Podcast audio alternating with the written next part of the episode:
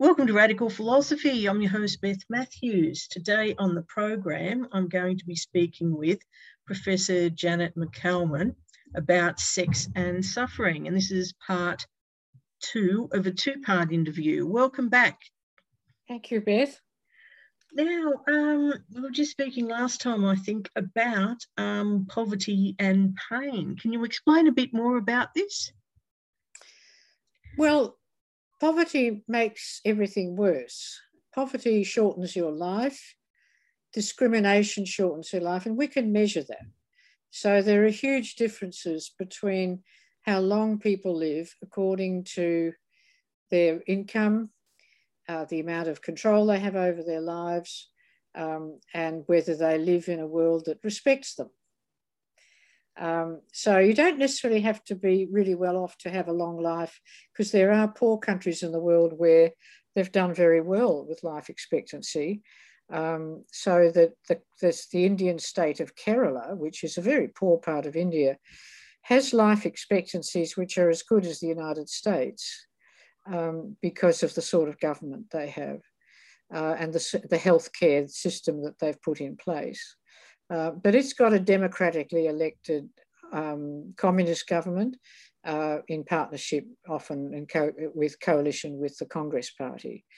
But it's got a very different ethos. And uh, so, you know, you can have very good results in poor countries if you understand the basics of women having education and being in control of their lives and autonomy of good food and that being guaranteed um, of good primary care uh, and uh, health education. So poor countries can do all right. But in a country which has a great deal of inequality like ours, then the, the outcomes are very different. And of course, the people who have the worst lives in terms of lack of control and respect and income are Aboriginal people, and that's where the gap is even biggest.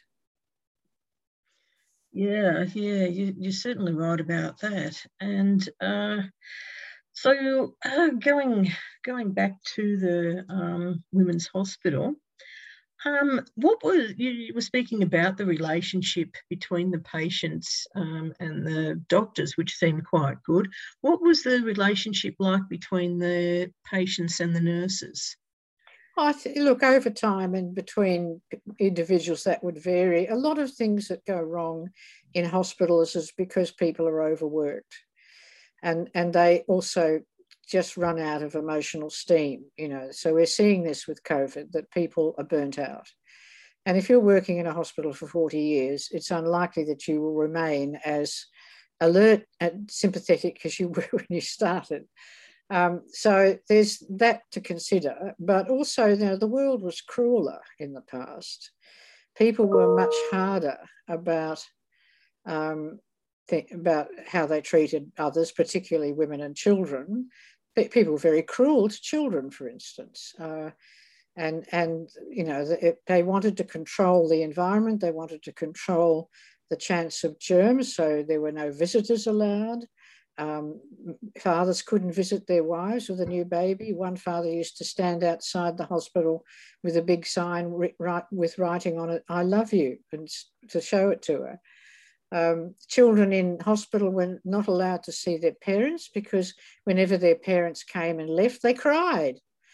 So you couldn't upset the children if they saw their parents, that would upset them, you know. So it's all that sort of madness that they had, um, which is really about maintaining control and making sure they didn't get infection coming in. Um, the nurses, I heard many stories as we did do oral history in the end of considerable cruelty from midwives, um, but that still happens around the world. Um, I remember hearing a story of a someone having giving birth in Moscow only 35 years ago, where the midwife in the leading hospital tried to push the baby out from the fundus from the top of the stomach, which is extremely dangerous. And this woman tore very badly. But the midwife was in a hurry to get home. So, you know, bad stuff happens when childbirth is not properly managed and supervised and um, people aren't trained and they're overworked um, interestingly, some of the best, one of the other big stories in the Women's Hospital is about the migrants coming after the war, because they um, took the huge number of immigrant women, didn't speak English. The only ones who could communicate with them initially were the, the wards maids who spoke the, the languages. And so that the, the cleaners in the hospital often became very important in, in, in wards maids in communicating with patients. Um, but in, then they began to employ an interpreter. But the Australians found, particularly the Italians, very difficult to deal with because the Italians believed in letting rip and having a good scream when you're giving birth. And uh, that was not, the Australians would just swear and use a lot of very bad words. Uh, mostly. And so, um, since all the women in the old days were delivered in the same ward, there'd be eight beds with curtains between them, so you could hear all the other patients. Um, and uh, you know, I mean, one one woman who was a very very young um, mother and had gone into childbirth not understanding where the baby would come out. She thought it might come out through her belly button. So she was pretty panicky. She was about 18 and uh, she asked for a bedpan and the midwife said, you asked for that again and I'll slap you. So that was, that sort of thing went on. Um, but they're also very good nurses and very caring nurses. Um, and uh, but I think there were some of the there were some amazing stories, and uh, I mean I talk about the military style of the hospital. One of the stories we were told from an Italian woman was that her cousin was going in was in labour, and they were both pregnant. So she went in with her cousin to the labour ward to keep her company, and they were both stripped, showered, shaved, and shaved before anyone realised that only one of them was in labour. so that's awful. so, so, anyway, that was.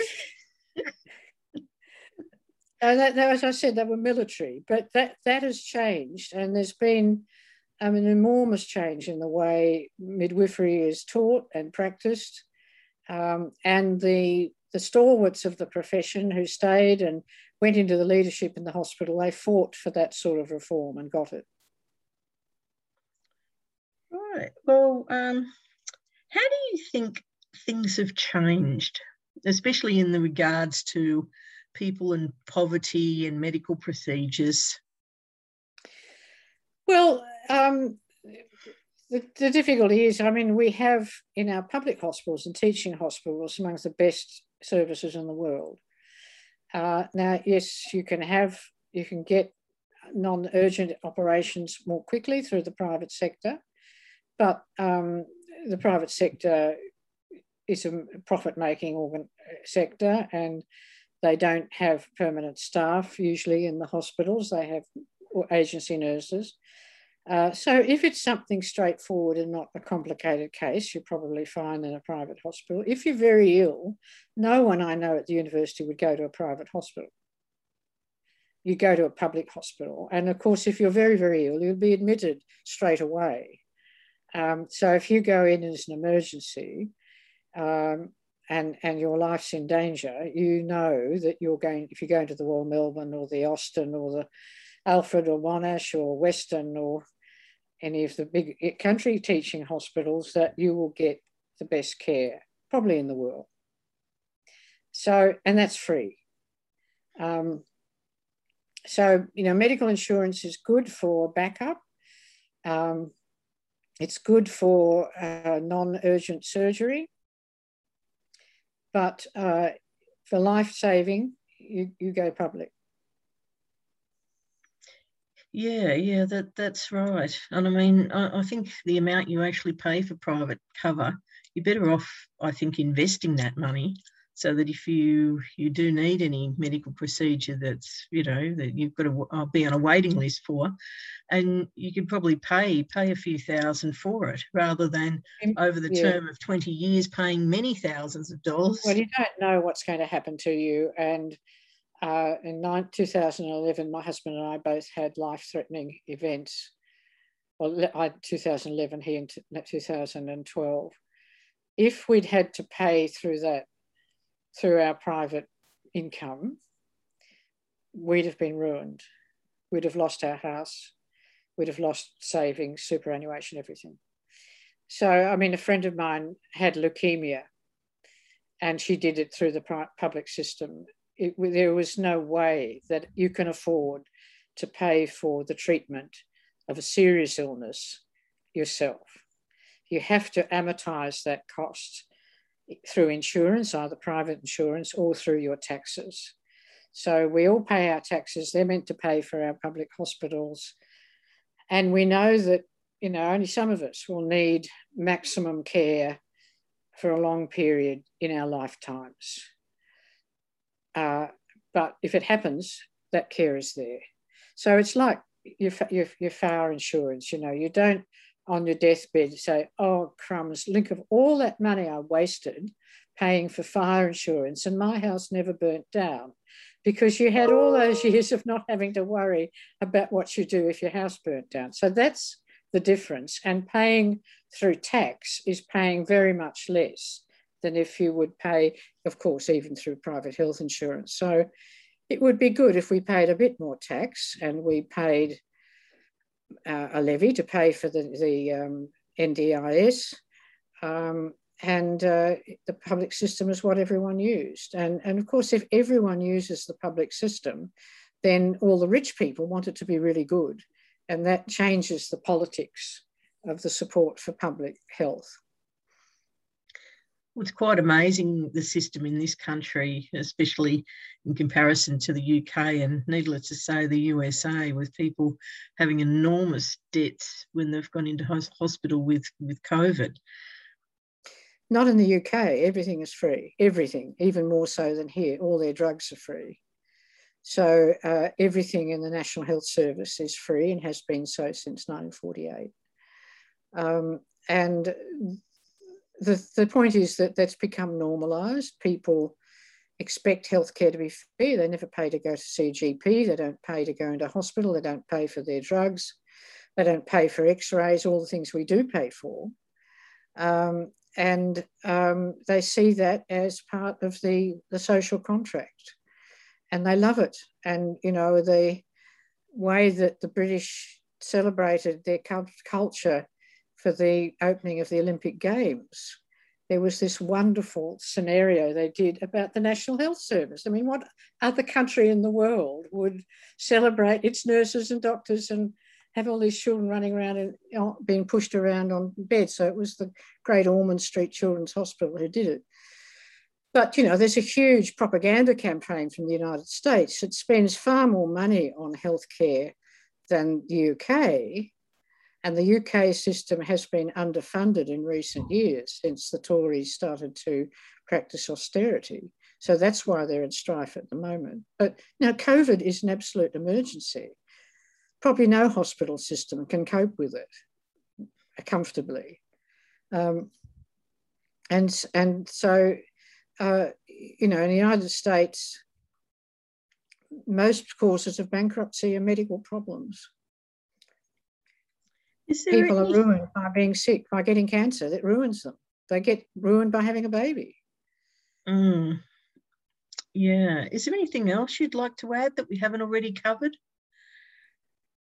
Um, look, I think it's important to just go back to this idea about what we get as taxpayers. And we've got a very sort of uh, mean attitude oh, I pay this amount of tax and what do I get out of it? But what we're doing is sort of paying for mass insurance and where we mutually support and insure each other. And by doing so, the cost to us as individuals is drastically reduced. Uh, and it gives people a sense of security and safety that they feel that their country's got their back. And, uh, you know, the crisis with COVID has shown us that what really matters is that people feel that the society, their society's got their back. Um, and that if a disaster happens, as it did, that uh, you'll be helped financially uh, to survive, uh, or a business will be helped. Now, they've not done it enough in Australia and they've done it badly, but it's the right thing to do. Yes, certainly. Uh, so, do you have any future study plans? Well, the what I've just done is publish a new book based on a very big study of convicts from Tasmania and um, trying to trace what happened to them and where had come from and what their lives were like outside the convict system. And the book is just about the very large number who came to Victoria and which who hadn't been thought of and written about before. So it's called Vandemonians, the repressed history of colonial Victoria. And that's very much about poverty and pain. Um, that most of the convicts, what was distinguished them most of all was that they'd lost parents, that they'd lost the family to support them.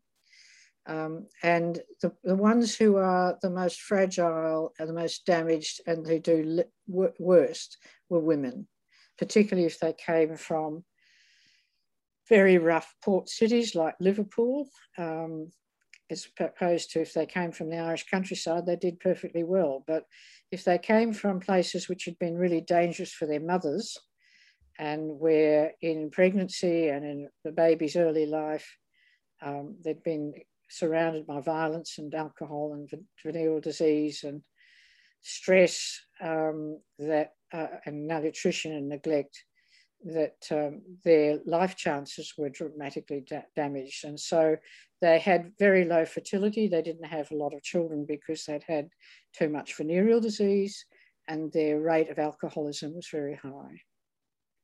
But the men did all right. If they survived the convict system, they probably did a bit better than if they'd stayed in England.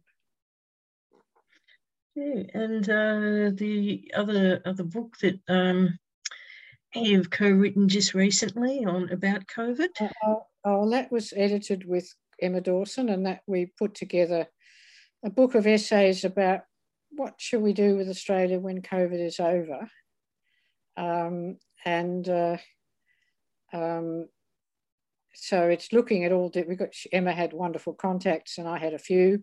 Uh, all sorts of people, some politicians, but mostly people who are working in policy or in the field, uh, writing about what in their area needed to, we could do after COVID to make Australia much more resilient, sustainable, deal with climate change, and deal with inequality at the same time.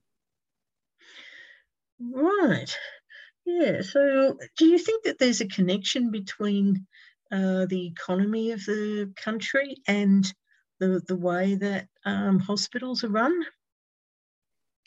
The sorry with uh, uh, about about the economy of the country and the way hospitals oh, yes, yeah, run. No, uh, yeah, well, there is, um, but it's principally about values, and um, we have had since the '90s an increasing devaluing of uh, the public sector, whether it's the public service or uh, schools or universities and medicine. Now they've they've been kicking and been kick, dragged kicking and fighting into kicking and screaming into trying to keep up with public demands, but um, we don't actually value the way a society needs to invest in its people. And if you invest in the people, uh, the economy actually begins to do much better. So uh, if people are, are healthy, got have safe housing, secure housing, secure income, uh, can get the education they want, um, and there's a, there's a system of good social justice and criminal justice, uh, they will flourish. So you, you, need a nurturing state, a state that looks after people. We've we've had that in a bit in the past, um, but we need to sort of work on that again. Uh, because what COVID has exposed is that a huge number of us um, are in a very fragile position. Uh, doesn't take much for everything to fall apart. Uh, we have, they have, people have to do jobs which uh, in a pandemic are dangerous. They're very poorly paid. They're insecure. They can't afford housing. We've allowed our housing to become unaffordable and to become a massive source of private wealth rather than shelter for the nation. So, you know, um, a new government will have to uh, and certainly Labor has promised this, a, a big housing future fund, which will guarantee funding for public housing and social housing and affordable housing as all three different things, which will go on in perpetuity, like there is one for medical research. So these are investment funds that keep growing. Doesn't mean that all stops when the government gets kicked out. So that's number one. But the other thing they want to do is to follow, and this is one of the things we argued for in the book, is follow the example of the governments of, of, of Chifley and Curtin after the war, when Australia was reconstructed and really put on the path to our modern development with a welfare state, with universities, with schools, with housing, and a big boost to industry. And for us now, this is going to have to be rebuilding the country with a renewable led renewables economy, with a green energy um, and redoing all of our economy with in that way. So there's a big job to be done, but it was done in the 1940s uh, and it can be done again. Yeah, I think a lot of people are wanting that job security because with that job security, at least people can actually um, get a housing loan, can't they? Yes, of course. And uh, you know, we're getting, we're going back to the 19th century. And in fact, we didn't, as a nation, get job security until the 1940s and 50s. And that came through a massive increase in government expenditure. Uh, the modern middle class was built then with government jobs teachers, nurses, administrators, engineers. Um, and now we've gone and shrunk the state, you've gone and shrunk the opportunities for middle class work. But for men, unskilled and skilled men, they got jobs in permanent jobs for the first time in government instrumentalities like the State Electricity, Electricity Commission, um, uh, with the Board of Works doing all the sewerage and the water supply and the dams. Now we've privatised all that, but in the 1950s, it was the first time in history that unskilled men got a secure job with work from January to the end of December with a paid holiday, sick pay, and leave. Mm. That's the first time. And they were unionised, but it's really because the government stepped up. And that's what we're talking about now. We've had all this propaganda for the last 40 years that the government is evil, that the government kills the economy. On the contrary, what new economists are saying is that when governments partner intelligently with, with business, that's how you produce real social and economic growth. And most of the economists arguing this now happen to be women. So there's a very dramatic change in um, what's happening and what the sort of thinking that's going on. So if listeners want to follow, there's a woman called Mariana Mazzucato, who is part Italian, part English. Uh, there's an American called Stephanie Kelton. Um, and these women are giving us a new white pathway to being able to use the resources of government to make society work much better. Yeah, yeah, that's that's very interesting actually, and it's interesting the connection between um, you know, the funding of hospitals and uh, the, the treatment of women and the economy as well. Mm. Yeah, so, well, thanks very much for coming onto the program today. Thank you, Beth, for having me. Been a pleasure. And I've been speaking with Professor Janet McCalman about sex and suffering. Well, I hope you've enjoyed the program and do stay tuned for Swing and Sway.